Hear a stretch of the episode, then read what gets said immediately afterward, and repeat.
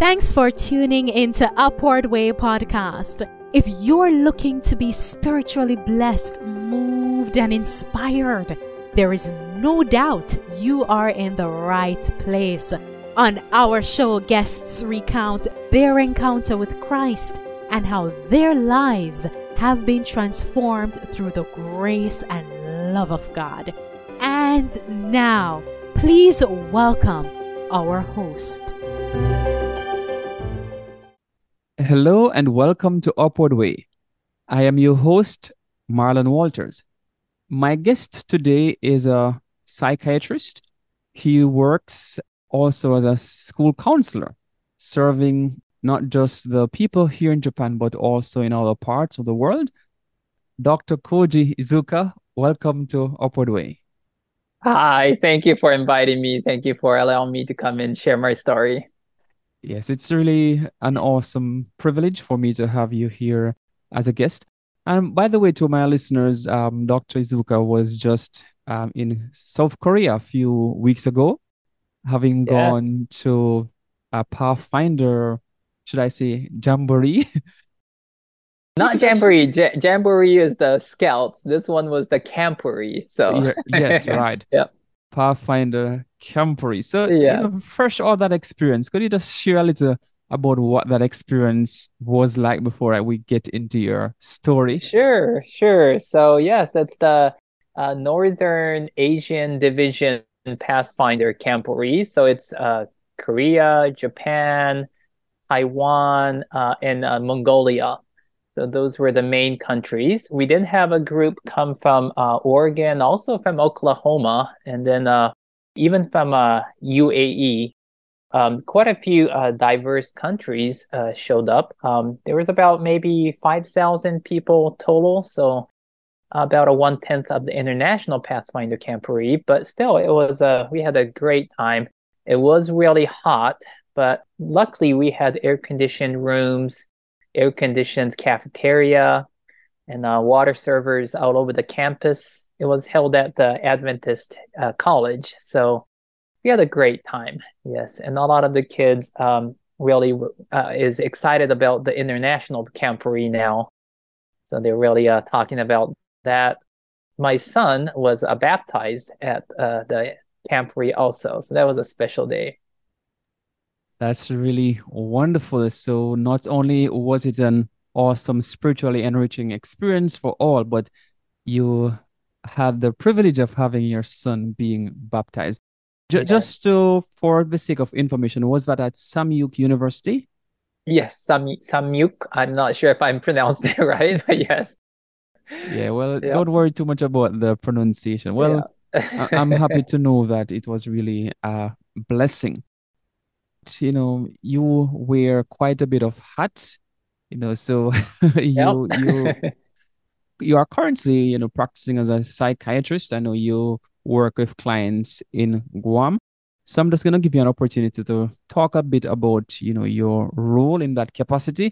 And then after that, I'm going to piggyback to, what would I say, the start of your faith journey. So just a little okay. about your work there, and then I'll piggyback sure. a bit to your past. Yeah.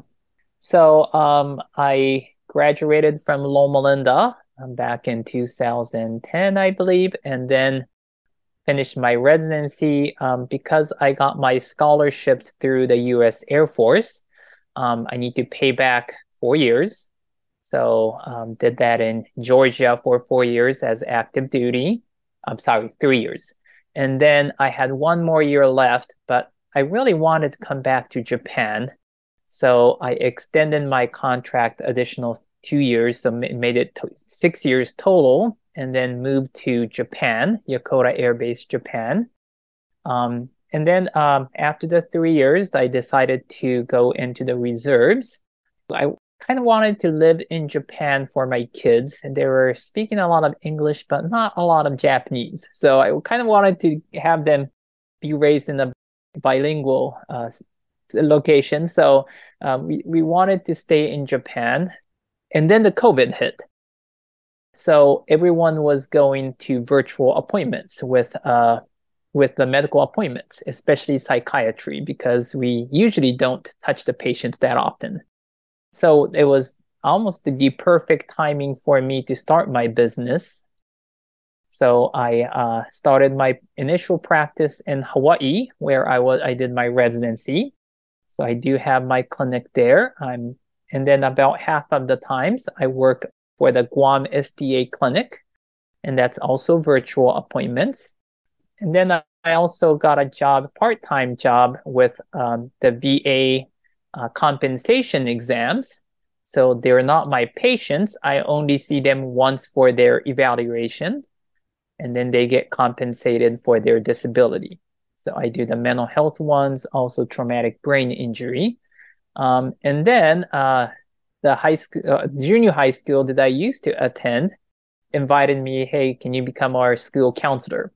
Um, so I did that for, or I'm currently doing it my fourth year or so for the junior high school, at the Adventist Junior High School. And then just this uh, February, um, March-ish maybe, um, I was also uh, asked, could you do the school counselor for the elementary school at uh, Yokohama uh, S D A Elementary School? So I've been doing the elementary school counseling every other week on a Monday. And then at nighttime, I go to the junior high school because they're dorms. Yeah, I get to talk to them at nighttime. So yeah, my Monday is my uh, school counselor job. And then the other days, yes, I do my yeah, psychiatry job. You have said a lot. And later in the interview, when I talk about the idea of balancing things out, you know, I, I am sure you will shed some light as to how you are able to do all of that. But I'm going to have you go back to what I would consider a start as it relates to your yeah. faith journey. So where and when did it all begin? Well, I would say maybe three generations ago. So I'm a third, maybe fourth generation. I pretty much all my ancestors I know was in the church. My mother was a student missionary to Japan from the States. So she came, I guess she initially wanted to go to Korea, but there wasn't an opening. So um, I came very close becoming a half Korean, but uh, since she came to Japan, I ended up being half Japanese. Um, she was here, and then uh, she met my father, and they got married. And um, yeah, so I was raised into the church, um, went through school, the Adventist school system for, I counted the years, it happens to be like twenty years, including medical school and undergrad. So yeah, I've been through the Adventist system for twenty years. I got baptized when I was in um a ninth grade after the week of prayer. And yeah, I was uh, really kind of figuring out when would be the best time. I was kind of a shy kid. So I it was a little shy kind of speaking out saying, hey, I want to get baptized. So finally I had the courage to say, yes, I would like to get baptized. And uh, so that was, yes, ninth grade. And uh, been part of the church. And uh, yeah, I've been really enjoying the uh, being part of it and uh, being raised in the community. Yes, it's it's been a blessing. My next question is kind of twofold, or maybe let me make it onefold first. So in terms of your upbringing, being... um. biracial, did you spend most of your time in Japan, or did you live outside of Japan while growing up? Yes, so um, I was born in the States, but when I was three months, my parents moved back to Japan. And every summer, about a month, I was back in the States. So pretty much all my summers has been spent in the U S. So yes, I was raised in Japan until I was eighteen, and then spent my undergrad, medical school, residency in state. So right now it's about fifty-fifty.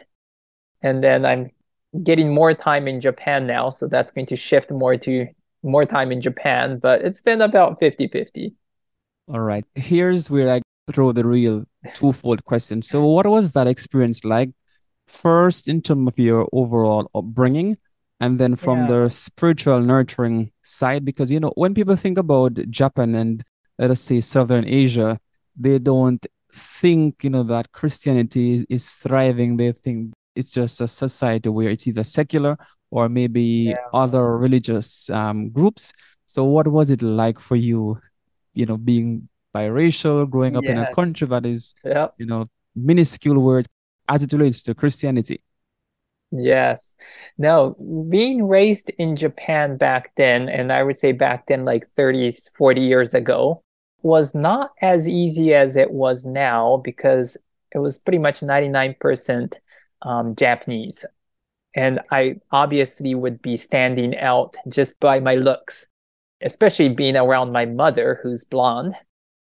So my mother was quite famous in the city. It's not a small city, but she was quite famous because she's pretty much was the only Caucasian around.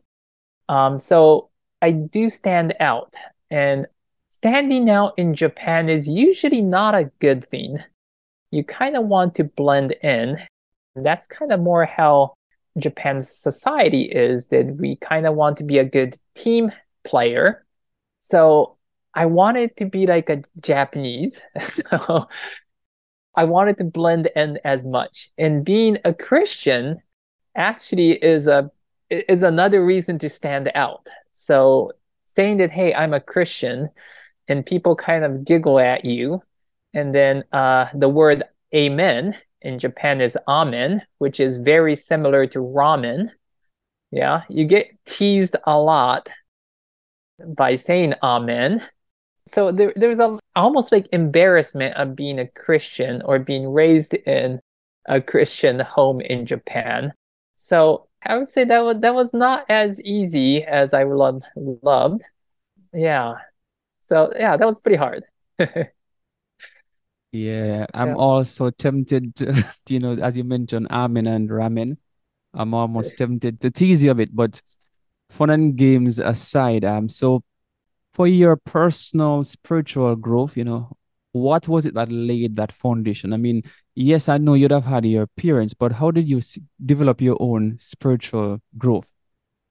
Yeah, I think for my personal spiritual growth, I think the largest growth actually came when I finally moved away from my comfort zone, and that was moving to Georgia.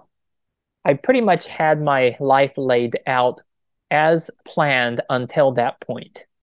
Yeah, I was raised in an Adventist community, went to Walla Walla, which my mother went and my brother went, went to Loma Linda, where my brother was already there. He said, hey, uh, Air Force might be a better idea. So, so he, he was in Navy, so I went in the Air Force. And then, um, yeah, went to Hawaii, which I knew quite a few people. Um, and then moving to Georgia, that was my first Air Force assignment. That was like the, maybe the part where, yes, I, it really got me out of my comfort zone. Um, but there, we did have a, a small but very strong church. And first time going to a church that I knew no one, and I knew no one who knew no one. So we had no one in common, um, but they still... yeah, accepted us, and we we were part of the church. I was able to be part of the adventure clubs for my kids, and then was sitting for the school board, um, even became the school board chair at the last year. So that was that was a very unique experience. Was able to go to different meetings for the conference, the Pathfinder conference meetings. And I was really able to feel like, okay, this is my home church. Um, it was only three years, but I still kind of feel like I'm a missionary from Georgia, even being in Japan. And I kind of told them then, hey, this is not a goodbye. Feel like I'm your missionary. Yeah, and that's kind of how we said goodbye to the church in Georgia.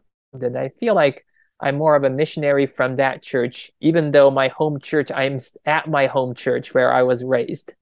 Um, I feel more like that Georgia really raised me as a Christian. Yeah. Quite yeah. interesting, as you say. Even though this is home and you're at your home church, as you say, it's like you are sent as a missionary from that church because yeah. of that spiritual yeah.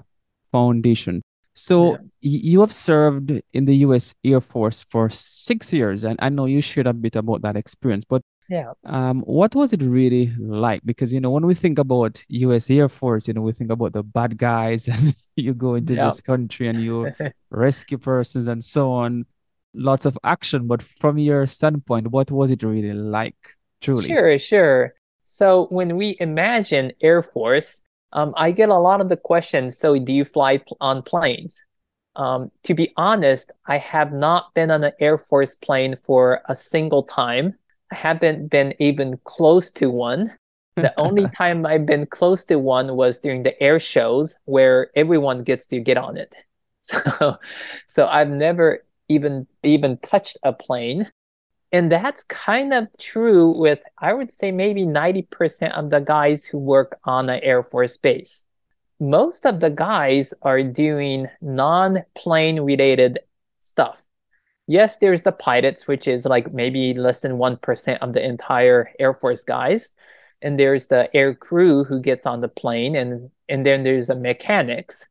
But otherwise, it's pretty much everyone else. Like, okay, we're we're the medical team. So we're from the med, med group. So we pretty much do what we do outside.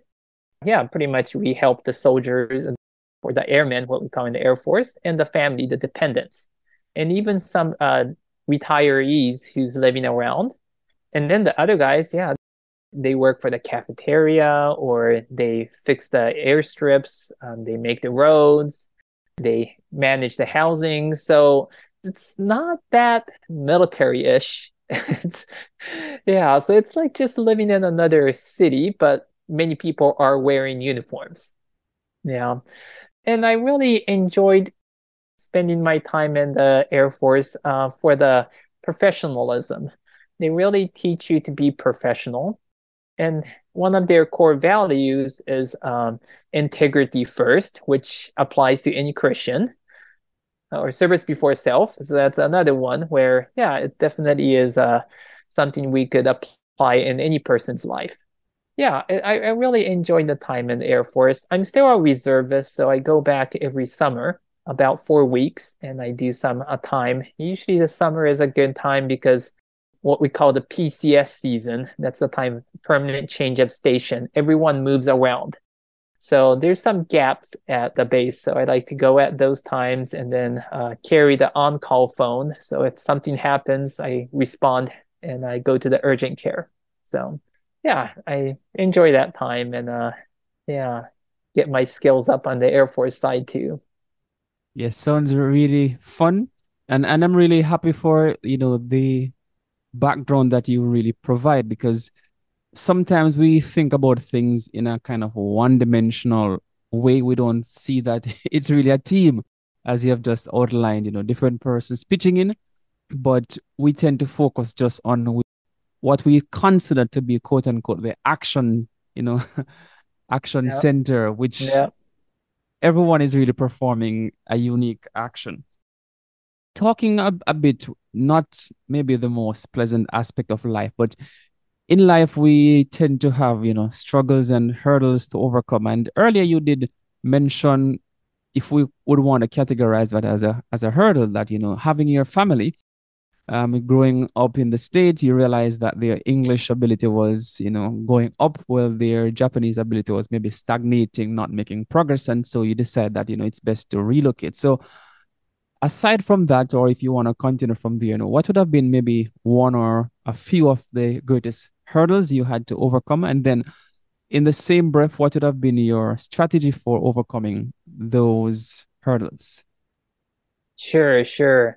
Um, I would say that the toughest time in my life um, might have been uh, either the first year of going into medical school or the year before going into medical school, like uh, studying for what we call the MCAT. It's the uh, exam for the medical pre-medical students to take. And depending on your score, the medical school looks at those scores and then decides if you are in or not.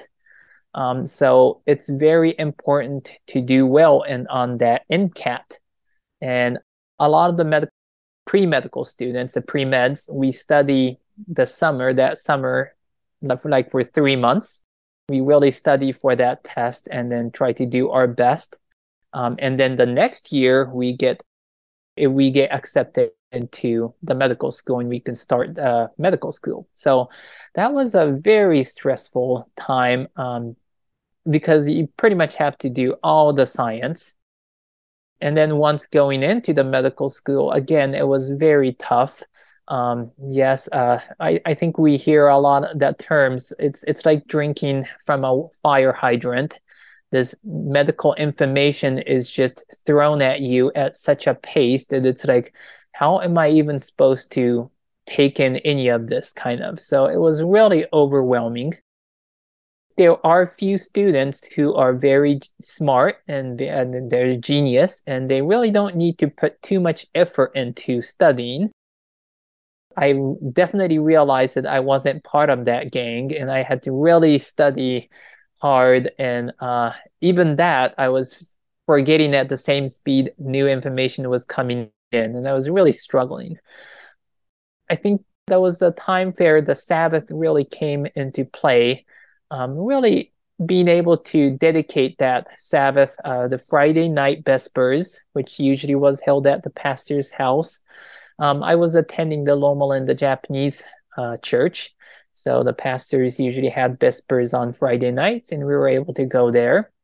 And then uh, we were joking about uh, going to the potluck on Sabbath and then uh, getting the nutrition for our our week.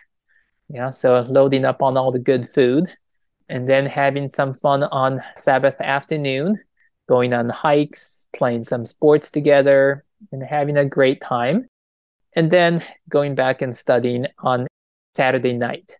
So the Sabbath really helped me to kind of realize that, okay, I do have a life. Yeah. Yes. Um, oh, day of rest and gladness, oh, day of joy and light. Yeah. You know, as as you mentioned the Sabbath, you know, I, I want to give you a few minutes just to address, you know, some Seventh-day Adventists who sometimes see the Sabbath as, you know, a burden. Not really seeing it for the delight it truly is. If you could just take a few minutes, you know, just to, I would say, preach to them. I know you're not a sure. preacher. About, you know, the, the true value, you know, and yeah. also the true meaning of the Sabbath for their own growth, their own rejuvenation, their own strengthening and reconditioning. Yeah. At least as for a medical student, Sabbath uh, was really important to understand that God is in charge and I can't do everything on my own. So it's like a humbling experience that during the six days, I'm really struggling to learn the information I need to learn. And sure, would that seventh day help my grades? Um, maybe I might have extra time to study. However, could I keep doing that for a very long time? Could I do that for one year, two years, three years, four years? I don't think so. And that that's the time fair. It was really important to just say that, you know, I need to give this into God's hands, and I can't really do it on my own. And it's also, in a good way, I think I was able to kind of give the responsibility to God, saying, you know, God, I'm not going to study this day. If you fail me, uh, you might be responsible too. I don't want to threaten God, but in a way, it kind of gave me some relief that, you know, God should uh, take care of me even though I take a day off, and I should be okay. And uh, yeah, it was really good to realize that, you know, I don't have to do this on my own, but hey, God is going to be on my side. Yes, the good Lord really blesses, and it's important that we, we really learn to trust Him more and more, not with some areas of our lives, but, you know, with all aspects of our lives, because there is nothing better to do. In a conversation with someone who has never heard, and I'm sure you'd have had experiences like this, never heard about God, or they have very limited knowledge and experience with God, you know, what would you say to him or her about God from your own experience? Okay. Um, Simply yeah. put, you know, who is God for Koji? God for me is, in a way, uh, a parent. Also, I would say, like, as a teacher, yeah, who teaches me what I should do. And I definitely quote the Bible a lot. And even when I'm talking to my patients, I do use a lot of analogies from the Bible. And I even sometimes say it, you know, this is from the Bible, but have you heard about this story in the Bible? And the lesson was this. And I do uh, use it almost as a textbook. And it's it's a very good book, Bible, um, to guide me how I should make my decisions, what I should decide. Yeah, and my morals. Um, that becomes very important in the medical field. What do we decide in tough situations when um, it could go either way? Um, and then going back, and then the, the famous term, what would Jesus do? Well, to know what would Jesus do, you need to read the Bible to know what he did. Yeah, and then really understand, okay, in this situation, Jesus did this.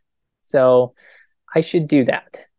So God is my, I guess, mentor, teacher, leader. Yeah. Yes, that that's quite an interesting way. You know, God is like my parent. I mean, he does say it, you know. I'm the father, but we don't yeah. often hear people, you know, saying that, especially more mature persons, you know, we tend to say, you know, he's my big brother and so on. So it's really an interesting way to really look at it. Back to something I was alluding to at the start of the interview, balancing. In life, you would have had challenges, you'd have had difficulties, you'd have had time constraints, you know, currently, you have your family and work, so many things. So how do you strike that balance? This question is twofold. So how do you balance in terms of when you have challenges, you have disappointments, how do you balance to remain focused, you know, knowing that God is still there? And the second part, how do you really balance your time to ensure that you have time for yourself, for your family, you know, for friends, associates, work?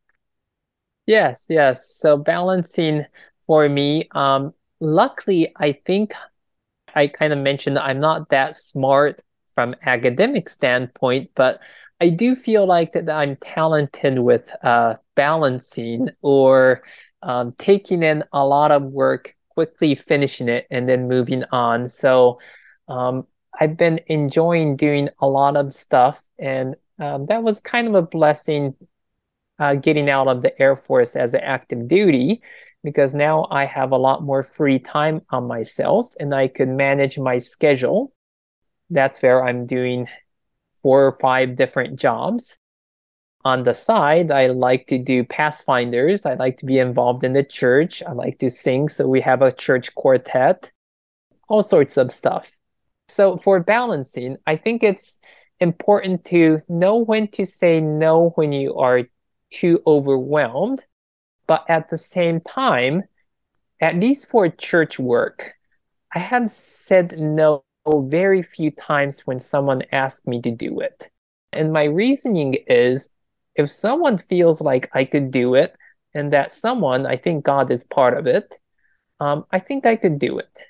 Yeah, and let me go ahead and do it. And if I can't do it, okay, I would tell God saying, you know, I tried it and it's not working out.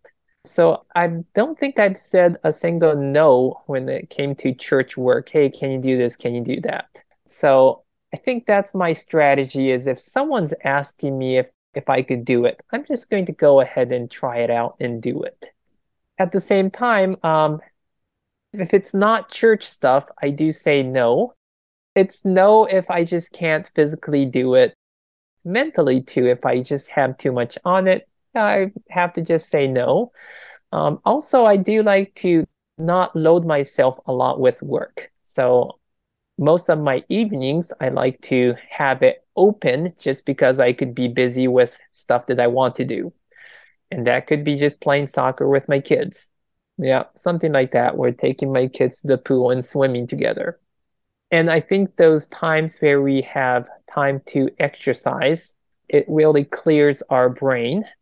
So we might feel like we don't have time for exercise, but when we are running, swimming, walking, uh, we get to take a break and then think through what our plan is going to be. Um, so we can get to the solution quicker and not making detours and keep making the same mistakes. So I really value the time that I'm not working and I'm doing other stuff, but the work might still be in my head and I'm kind of coming up with better plans. Uh, it's better if I'm having a higher heart rate at that time because um, I get to pump my blood and then I get to think clear. So I do like running uh, with my dog and uh, do like fifteen, twenty minute jogs. I sometimes force my kids to go with me. Once a week, my wife agreed to go with me. So yeah, Sabbath morning, that's the time where she agrees to go with me on a walk. So we get to go on a walk and then we get to talk about some interesting stuff and we might come up with great ideas. And I really value that time where I'm not working, but we get to talk about stuff while we're exercising. Yeah. So yeah, we're doing three stuff all at once. Awesome. And I hope that the listeners, especially the parents, are already taking not one, but a few pages from your book, because as you mentioned, you are doing exercise. It's family bonding. Everything is just working to ensure, you know, your balance. And I love what you said, yeah. where for certain things you will say no, but if it relates to church and service, you know, then you are willing. And that is where I, I find many people grow by serving God, while some stagnate because they refuse to do anything that is of service to God. I want you to talk a bit about um, pathfinding. It, it is something I love. I, I didn't invest as much time in pathfinding when I joined the church, because not too long after I, you know, transitioned into, say, let's say, adulthood. But, yeah. you know, what what is that like? Especially here in Japan, I know it's not something that is as popular, maybe as in, say, North America. Correct. Or in the Caribbean, where I'm originally from. So what is that like? And then, you know, maybe what more do you think you as an individual, or maybe the Japanese Union Conference, could do to strengthen the movement here in Japan? Sure. So Pathfinder in Japan is in a very sad situation, um, maybe for the last five years-ish. Um, it was quite strong about twenty, thirty years ago. Um, and then since then, it's been shrinking uh, quite fast. And right now, I would say there might be less than one hundred uh, active Pathfinder members in the entire Japan. That's my guess. Um, and like we went to Korea, we were pl- initially planning fifty members go, but because of the typhoon, we could not go. Um, among those fifty, though, about one third, about one third is um, adults. Um, so the counselors. So kids itself, we had maybe like twenty or so kids go to Korea. Um, same with the last international camporee we had in Oshkosh. Um, we had a, less than twenty kids from Japan attending. Um, in the Japanese camporee, we have about a uh, little less than two hundred attending. But half of those are not part of Pathfinders. Um, they just uh, were invited to go, so they went. So it's it's uh, Pathfinders are really not doing well. I think one of the reason is the COVID, and the COVID really hit, and a lot of the Pathfinders Club could not uh, have any meetings, and then the counselors uh, were retiring. And we didn't have any young generations, and I consider myself to be in the young generations.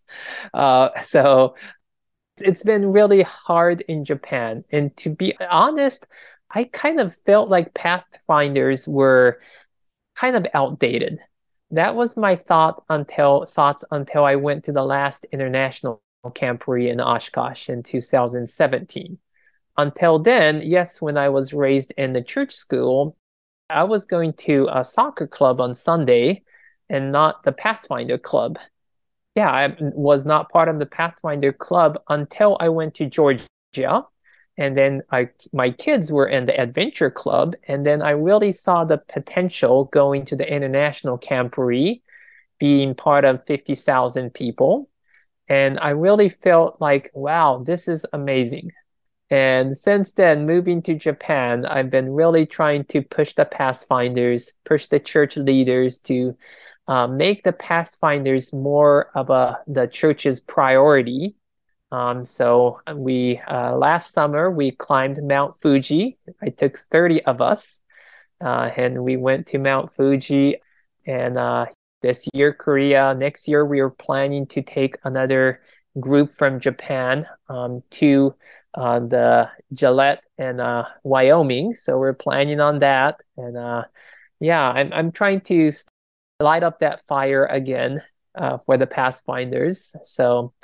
Yeah, whoever is willing to open a new program, I'm willing to go any place in Japan and try to see what could be done to start that Pathfinder Club. Sounds pretty, pretty exciting that, as you said, yes. Despite the numbers, the yes. flame has been reignited. And that is pretty also cool. It's not a word I use regularly, but it's pretty cool because sometimes we take what we have for granted thinking, you know, it's not relevant. But as you say, just attending, I can't even say it properly, Oshkosh. Yes. Oshkosh. Oshkosh, right. So just attending, then you realize really pathfinding is something that is really important. The yeah. final question I want to toss at you, it's kind of a follow-up to what you just said, you know. What do you get a sense that God is inviting you to do at this particular moment? So let us say you could start a new ministry. You know, what would it be and who would it serve? Yeah, yeah. Um, my current focus is on the young adults. I really feel like at least at church in Japan, we have very little programs for the young adults. So the Pathfinders definitely has a big priority. I'm also trying to not limit it to the the Christian kids, but this area itself around our local church here, um, they are building a lot more new houses. So I'm hoping to try to reach out to the local community and invite the local kids to attend Pathfinders so they could be part of that. Um, so that's uh, a big part of what I'm trying to do. Um, it's also the reason I'm accepting the school counselor job is I'm really focusing on the younger adults. So they actually enjoy church and then they enjoy the Christian fellowship. So as they grow up, they could benefit from what I benefited from is any place I go, you could find a church, you could go and then find people who share the same uh, gospel, and you won't feel alone any place you go in the world, because pretty much any place you go, there is going to be an Adventist church. It might be small, but there is one. And yeah, so that's that's my focus, is to have the kids in Japan really know God and then know the Adventist. In Japan, it's very small, but if you step back and look at the entire world, you could go any place and meet an Adventist. And if they can realize that, they could be more proud of the church, um, not be embarrassed, but be proud about the church and, yeah, really be able to explore the world. Yes, if you step back and look, you can see the larger picture. Yeah. There's a song. It might also be the American anthem. I'm not sure, but I know there's a line that says, I'm proud to be an American. That's the anthem, right? It's not the national anthem, but it's a it's a famous, yes, right. song in the state. So there, there's this group, I think it's Home Free. Yeah, that, that's that's a group. And they did a yeah. version that I really enjoyed, you know, I'm proud to be an American. So we should really be proud to be a Christian and proud to be a Seventh-day Adventist Christian. So I really will pray and hope that yes. that mission, that goal that you have will be an overwhelming success. So for yeah. my listeners, we have been speaking and listening to Doctor Koji Iizuka. He is a psychiatrist. He works as a school counselor. He also spearheads, you know, I would say Pathfinder ministry in Japan unofficially, but he's about serving God and serving others. But just before we go, as is customary on this show, Doctor Iizuka, do you have any parting words to share with our listeners? Yes, I I love talking to people around the world. So yeah, moving around with my job. So I go to Hawaii, Guam, Okinawa, sometimes even Korea. So yeah, if you hear my name, I'm more than happy to say hi and then, uh, yeah, share share some words. And uh, yeah, I would be love to hear from anyone yeah, around the world and uh, say hi. So thanks very much for inviting me to this program.